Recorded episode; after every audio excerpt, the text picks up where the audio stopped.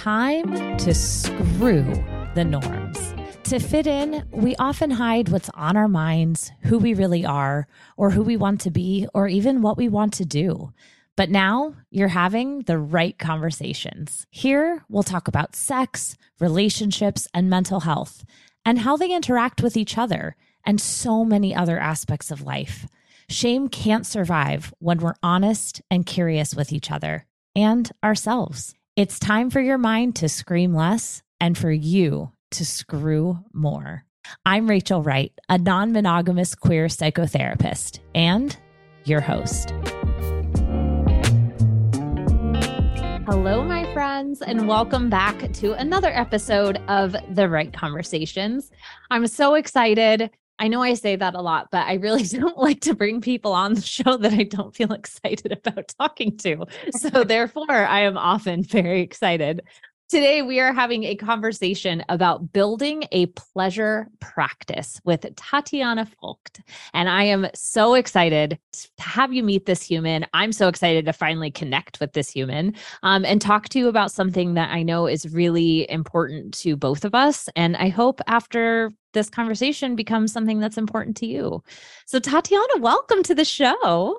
Hi, Rachel. I'm so excited to be here. Oh, same. This is like such a long time coming. Will you tell everyone who you are, what you do, what lights you up, all the things? Oh my God. What lights me up? So many things light me up. But so just to briefly introduce myself, I'm Tatiana. I am the host of The Bedside Podcast, which is a sexuality relationships podcast. I'm a sex educator. I'm very multi-hyphenate. I'm also a branding designer. So I kind of come from this place of being very interested in the things that I find a lot of people don't talk about. I think I'm just like, if we really get to the core essence of it, I always growing up was like, why are there questions that I have, queries that I have, curiosities that I have that no one is really talking about? And I found that to be so prevalent in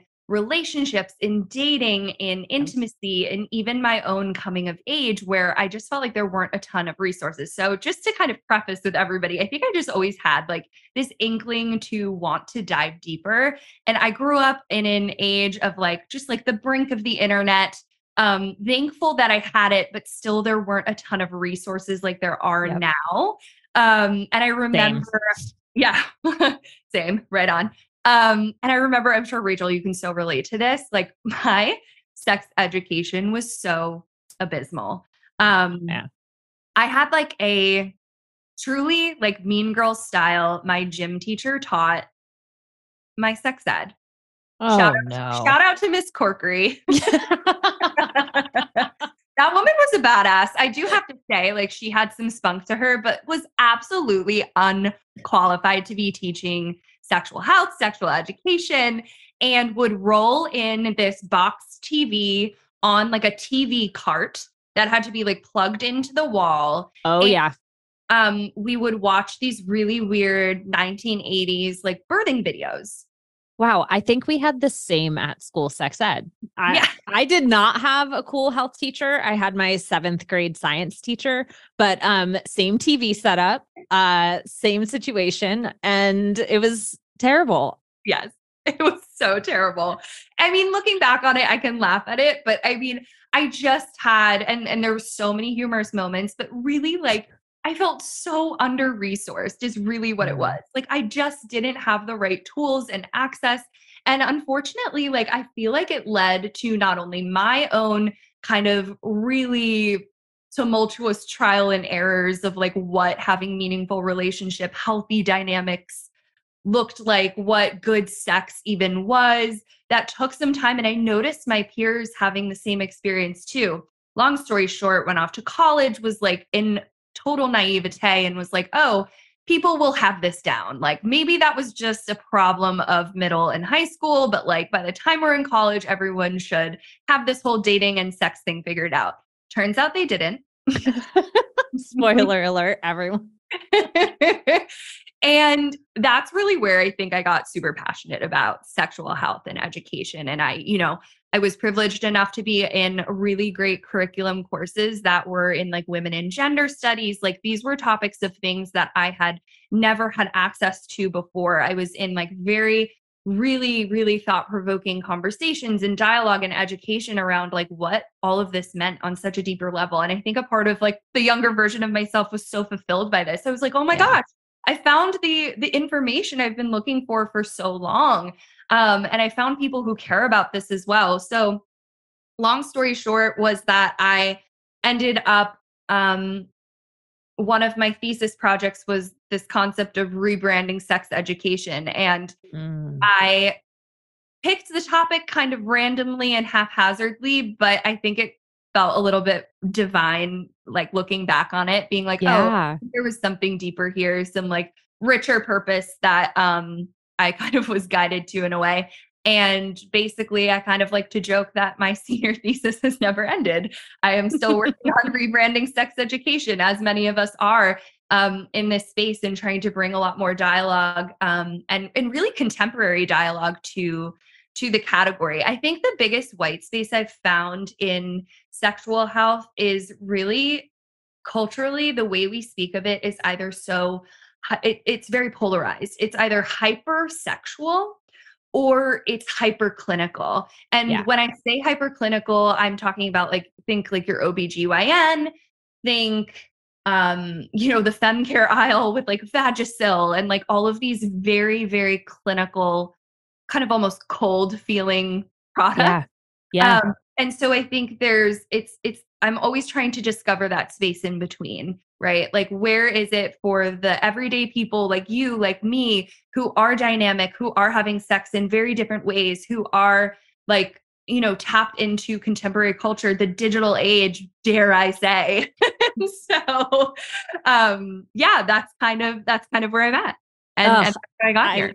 Love this. And of course, we were like drawn towards each other because I shit you not, so much of what you said, I'm like, nope, that's literally what I've said, the same thing. Like, I've also said that. Yep. Mm-hmm, mm-hmm. And it's this like curiosity as a young person of why there were certain topics that like we just shouldn't talk about. Right. And I was lucky enough to grow up in a family where, my mom took me to like a mommy and me sex ed class that was like held privately. And I was 9 years old. And luckily she took me because I got my period when I was 9. And so like, I, thank goodness, had learned that year what was about to happen to me. But I know she got a lot of judgment from other parents about taking me at 9. Like, don't you think that's young? And even with this additional thing that got shamed by her peers, I still had so many questions. And I still was at such a lack of knowledge around pleasure and around my queer identity and around non-monogamy. Like, I look back at my diaries and I have these entries and it's like, this poor young, like queer non-monogamous girl that just thinks she's so broken and like slutty, and not slutty in like the empowered way now that we're like, yeah, I'm a slut, in like the really shameful, like, oh no, everyone's going to know I'm a slut that way.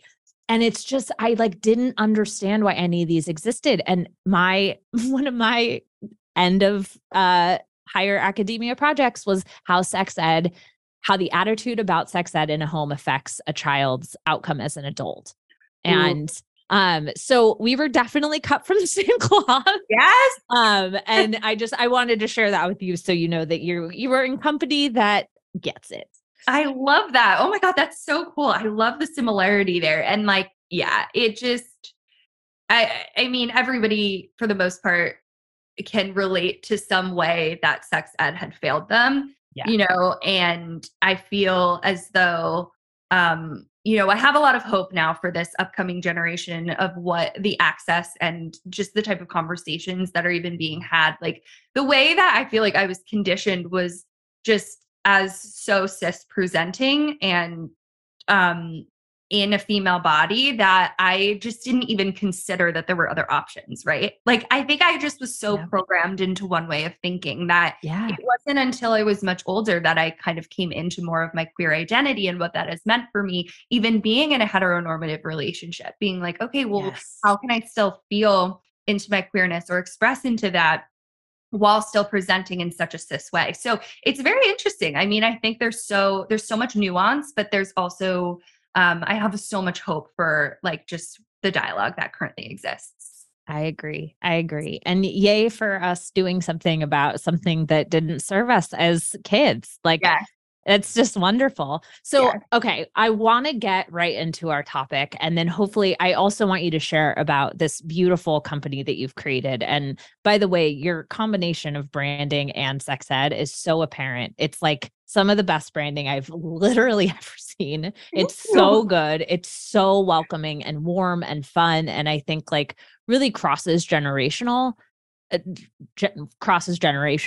Like it's, so kudos to you. Oh, thank you. That. So tell us a little bit about what a pleasure practice means to you. Yes. Oh, great. I love this topic so much.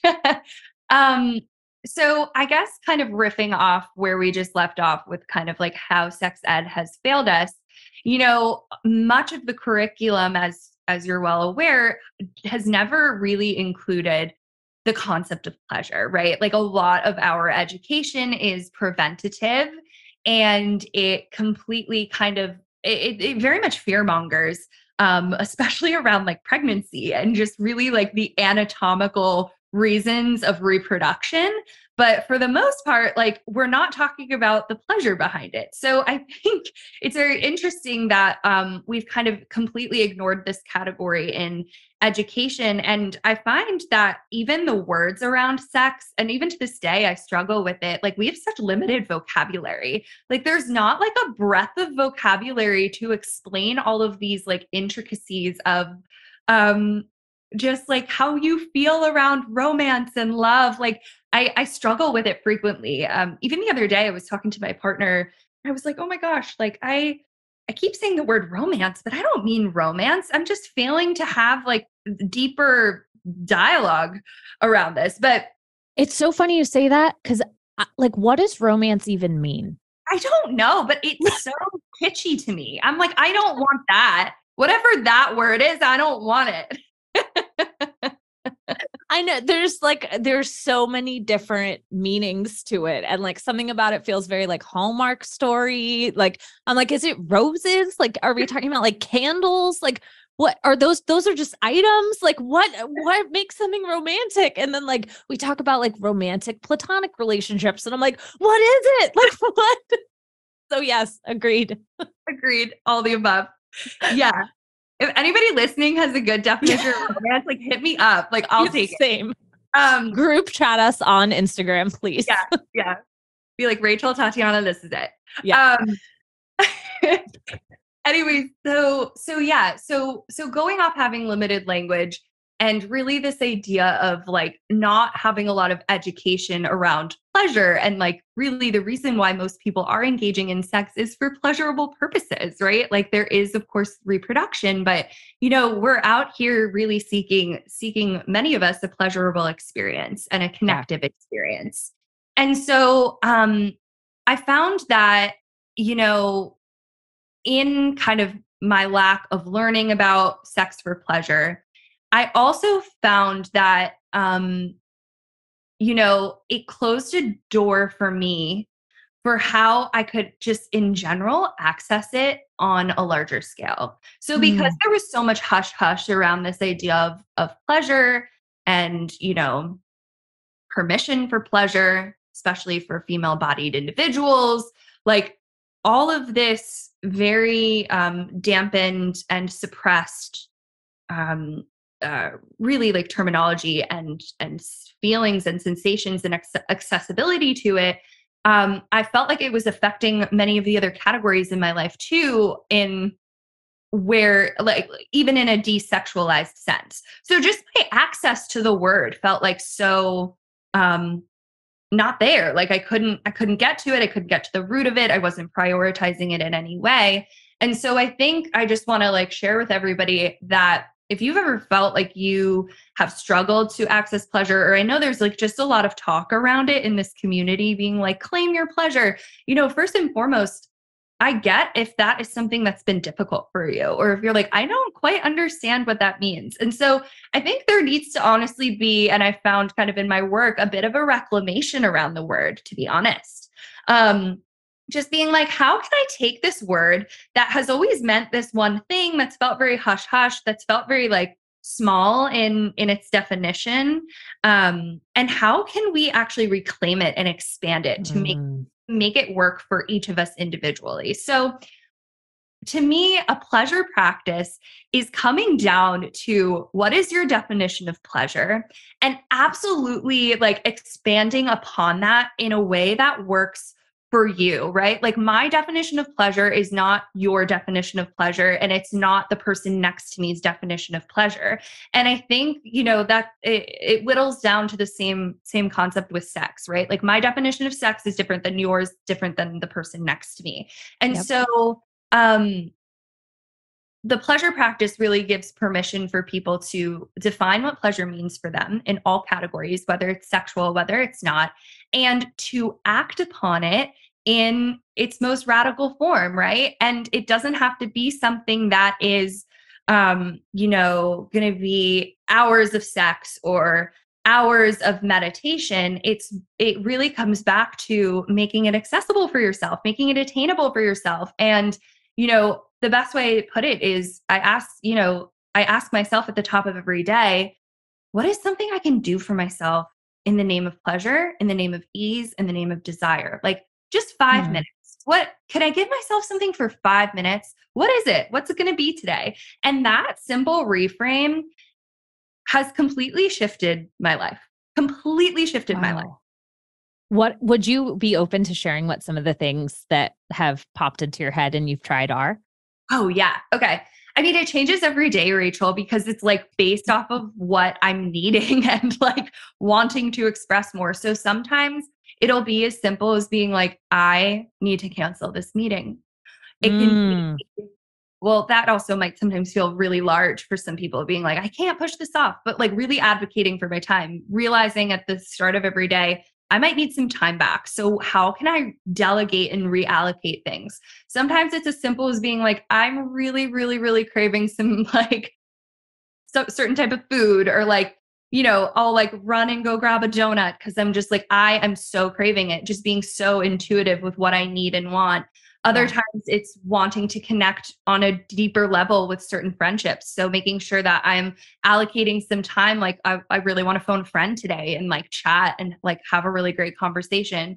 And other times it also comes down to my sexual wants and needs, being like, okay, like where am I at? Like, you know, am I wanting to engage in some solo play later? Am I wanting to just feel sensual in my body? Like, should I go take a really indulgent shower and like lather up on some great body oil? So it changes every single day, but I think it always is coming back to like, what can I gift myself? Truly, like, what can I gift myself? Because a lot of our days, guys, are filled with so many other people's expectations of us, what they need, what they want. And if we're not the ones advocating for that, I mean, it's just going to get filled up by someone else. I love that so much. And, you know, something that I think is such a beautiful reframe for a lot of people is I could almost guarantee that at reading the title of this episode, the assumption is going to be, oh, they're just going to talk about masturbation for however long the episode is.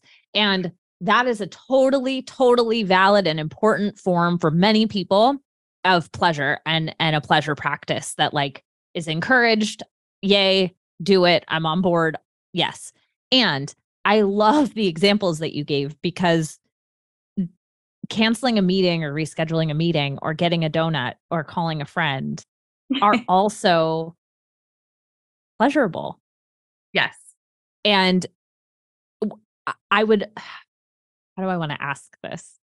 How do you navigate the mixed emotions, as I would call it, the and that comes up when something that brings you pleasure is also uncomfortable or creates a bit of anxiety? So like, for example, in canceling a meeting, maybe it brings up stress or shame. in getting the donut, maybe some old diet culture programming pops up, and there's like anxiety and shame.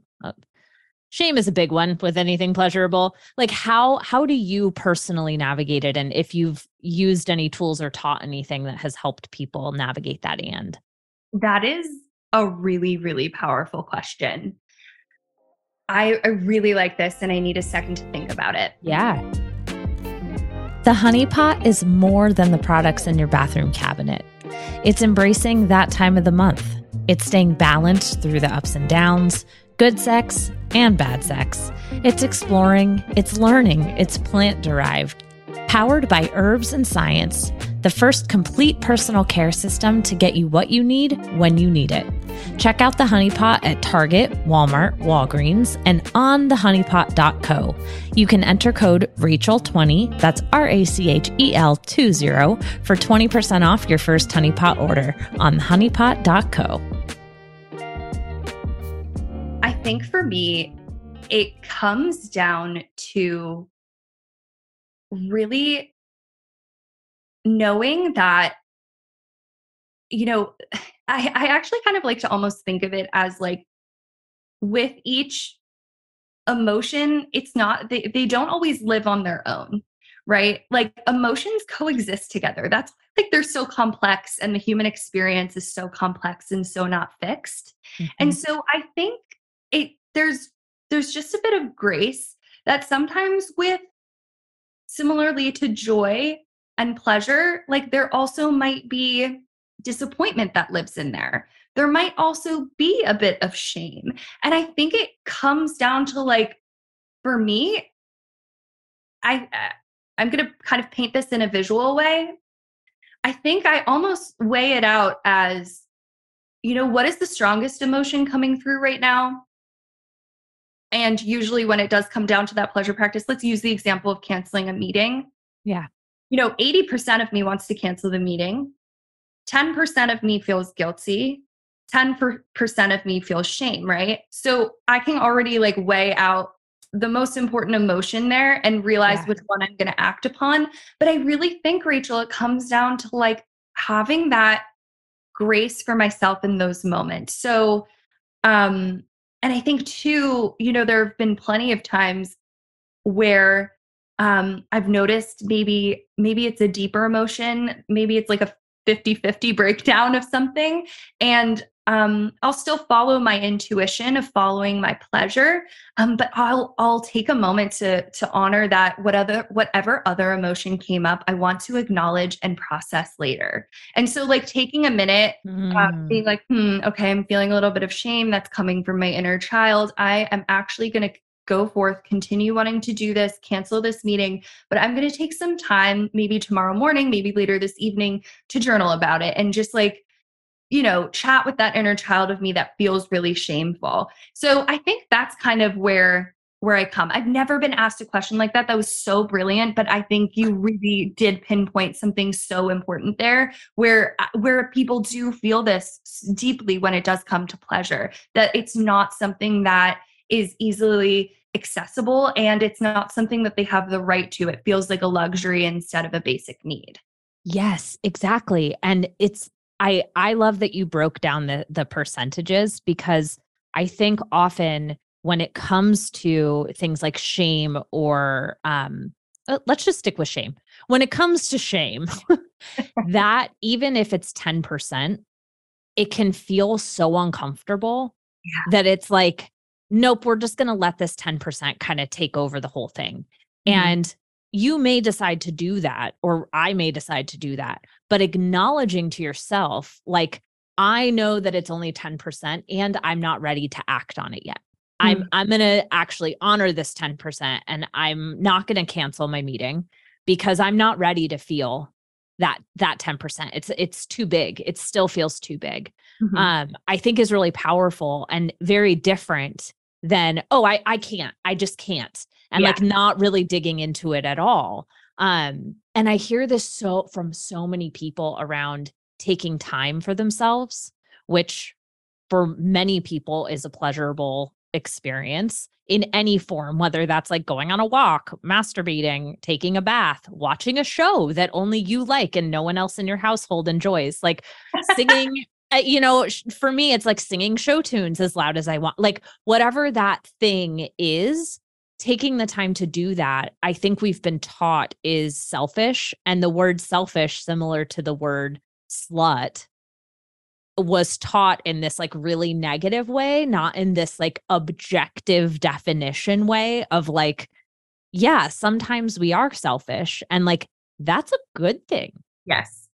Yes. Without a doubt. I mean, I witness a lot from kind of the generation above me, even like kind of not even above me. I would honestly say like my caretakers generation, where it was almost like this like martyr mentality, like so selfless to the point of deprivation and like suffering. And those, like, that's really the model I was raised around. And I think like, thank God I didn't assimilate to that. I actually kind of went the other way, being like, wait, I don't know if I actually believe in this. That's see amazing. A lot of suffering here. I don't think I'm going to like follow this exact patterning, but I totally agree with you. And I think, you know, I kind of have a really great way that I build this into my actual calendar that might help other people to feel like this is something attainable. And it's not like as loosey-goosey, because if we're going to really break down the energetics of a pleasure practice, it's quite a feminine energetic. And what I mean by that is it's not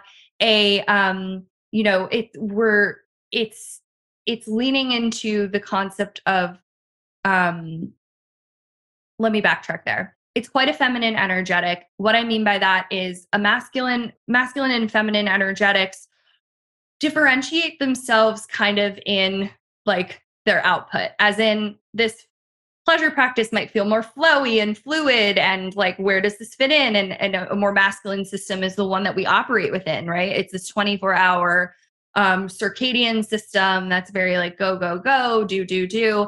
And I find that when I take this more feminine energetic process of having a pleasure practice, following your intuition, really leaning into your needs and inputting it into this masculine system, which whether or not we like it or not is how most of the world operates, is when I find this great like fusion of things coming together. And it feels very like accessible, and I know I keep saying that word, but I think that's what I really want to drive home with this. Yeah. The concept of having a pleasure practice is that we can access it, and it doesn't have to seem as like wishy-washy as it may sound at times. So I really like to input it into my calendar. And what I'll do by that is I'll just I color code my calendar, again, hypervisual person over here. And I just make sure that every day I have like a couple little blocks of, I color code mine green, and I just make sure that I just make some different time blocks for myself. You know, our calendars can get filled up so back to back with meetings and obligations. And even I'll just add a quick little 15 minutes of green between meetings, right? And just advocating for my time and for my rest and for my own like enjoyment of pace. And, you know, I just make sure that when I'm looking at my calendar for the week, I quickly take a glance. I'm like, is there enough green? And I'm like, okay, if there's not, you can determine how much that needs to be. But for me, it's like, okay, I just want to see if I have enough like color systems happening here, and making sure that I can implement whatever it is. And sometimes, Rachel, I don't even get that specific with it. I'll just make a time block for 45 minutes or an hour, where in that time I get to decide what I want to do on the fly. So I call that creating a container. Yes. Creating a container. Totally. And so that's where I get to decide when that time hits, what I want to do. Like, do I want to go on a nice walk? Do I want to make myself a great lunch? Do I just want to lie on the couch and stare at the ceiling? Like, what is it I need? I love that. Do you ever struggle to figure out what it is that you need?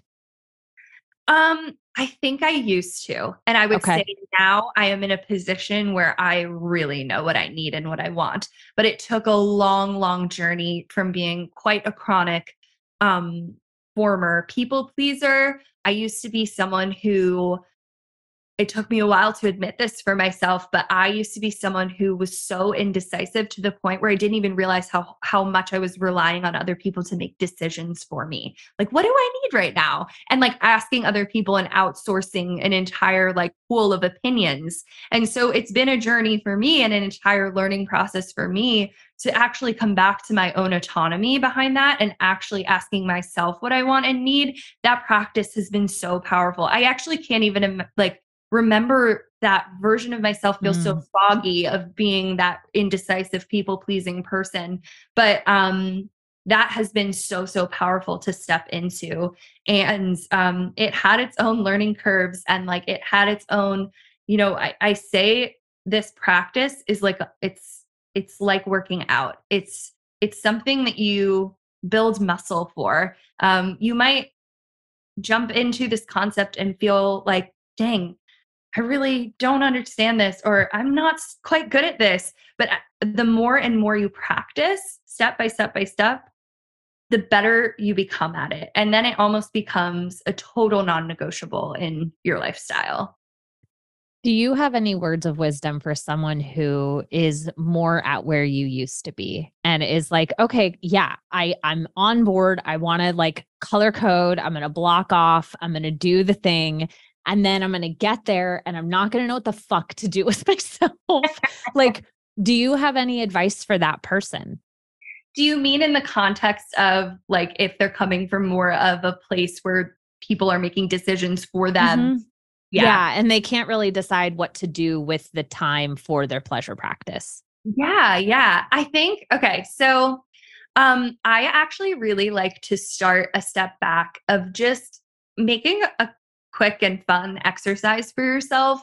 I personally like to journal about this, but if you're like, I'm not a journaler, I totally get it. I sometimes find this is really beneficial to, if you like to kind of, voice note things. Like I sometimes take out my, what's it called on your iPhone, you know, voice memo app and all sort of stream of consciousness. Sometimes I'll meditate on it.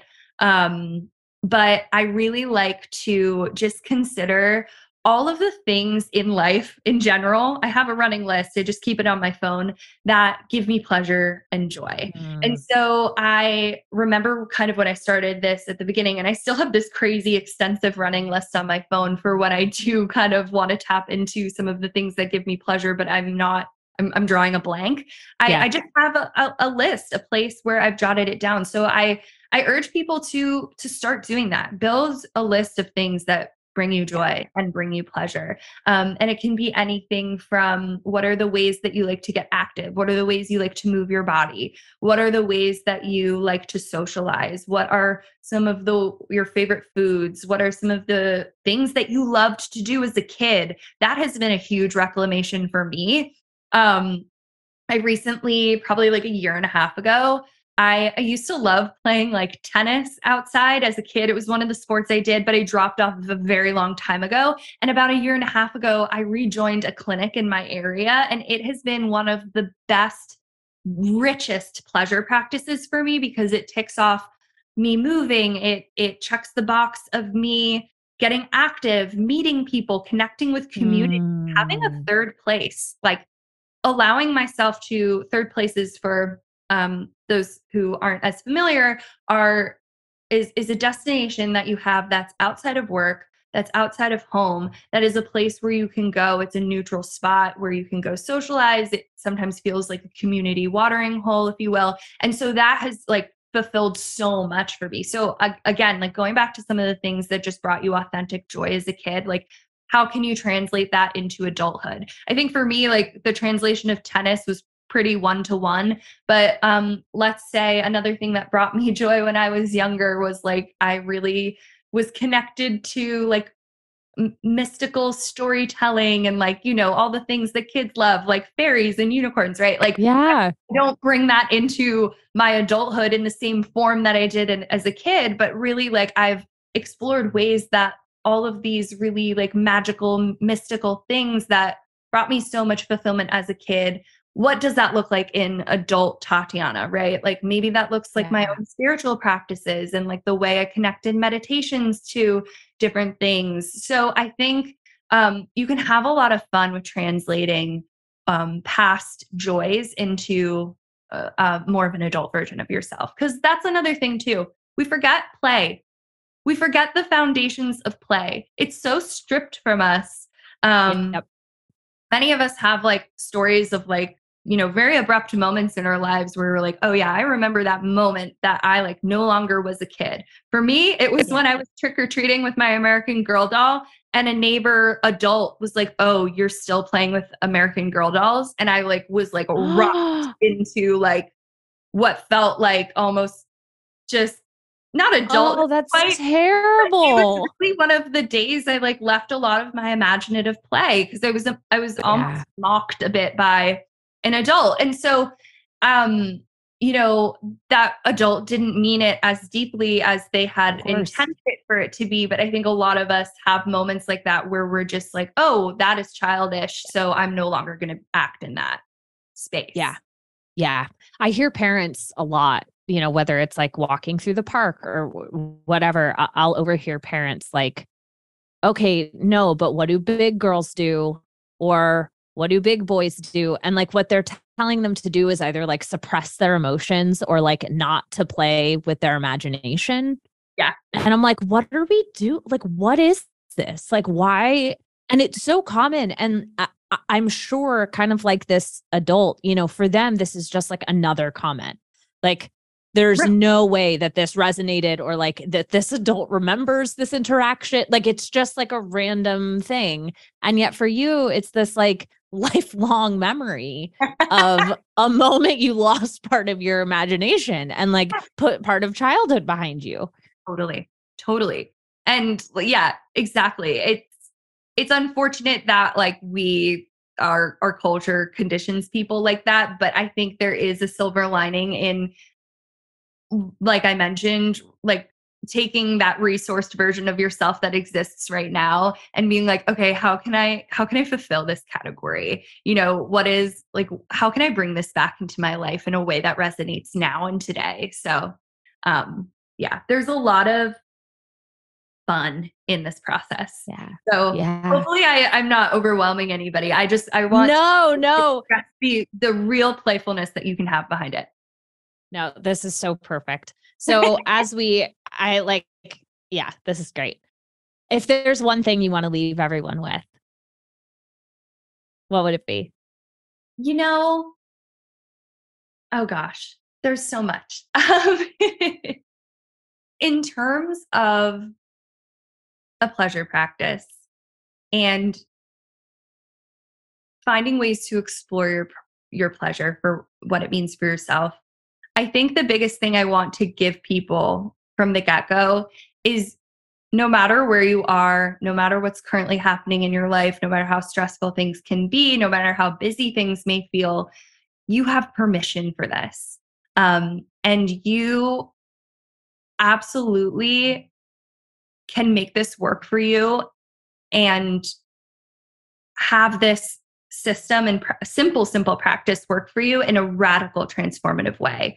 And it can start really small. So I just want people to know that they have the absolute right for this and that it doesn't have to be something crazy. And I'm a really big believer in micro moments. I think I used to be someone who used to think like, oh, you know, for a workout to be effective, for a meditation to be effective, it needs to be like X amount of time. And I want people to know that there is so much efficacy in a micro moment, right? Like there's so much importance in, you know, maybe you only have a couple seconds to take a moment to take a couple of deep breaths and recalibrate instead of doing a deep meditation.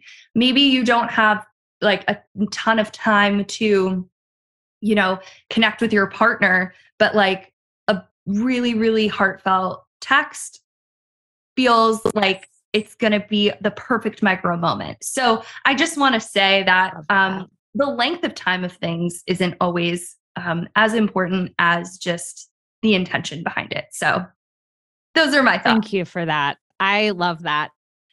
We are going to put all of your contact info and company info and bio and all of that jazz in the show notes. But for those just who are more audio folks, can you just very quick, I know we're running out of time here, but just summarize what your business does and also where they can find you. Yeah, of course. So you can find me at The Bedside on all social channels. And I'm the host of The Bedside Podcast, where we talk about really just modern day relationships, intimacy, connection. We do a lot of we share a lot of tips around like how we can take some of these larger than life concepts and apply them into your own life in a really, really attainable and like granular way. So you can find me over there. Probably the biggest and most intimate spot you can connect with me is the podcast. And I'll just kind of leave your listeners with this.